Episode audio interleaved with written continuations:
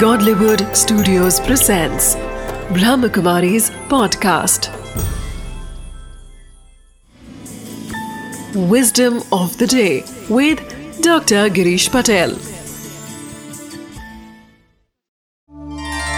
नमस्कार ओम शांति जो लोग भी आपको आँखों से प्यार करते अर्थात कि आप कैसे दिखते हो और कोई भी चीज़ कि आप कितने इंटेलिजेंट हो, कितनी आपकी प्रस्टीज है, उस बात को देख कर के प्यार करते हैं, उनको बाय बाय करो। क्यों? क्योंकि सदा नहीं टिकेगा।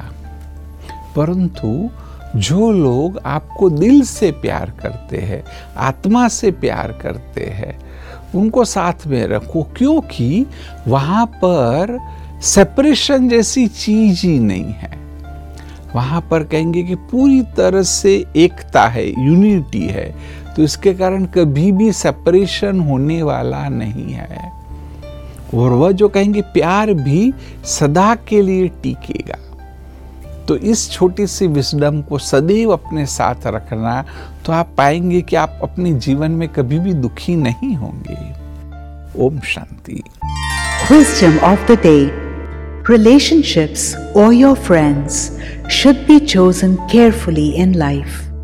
Always keep those people close to you in life who have an emotional connection with you. Such people will always be your allies and they will give you happiness. To move forward in life, the environment around you should be positive.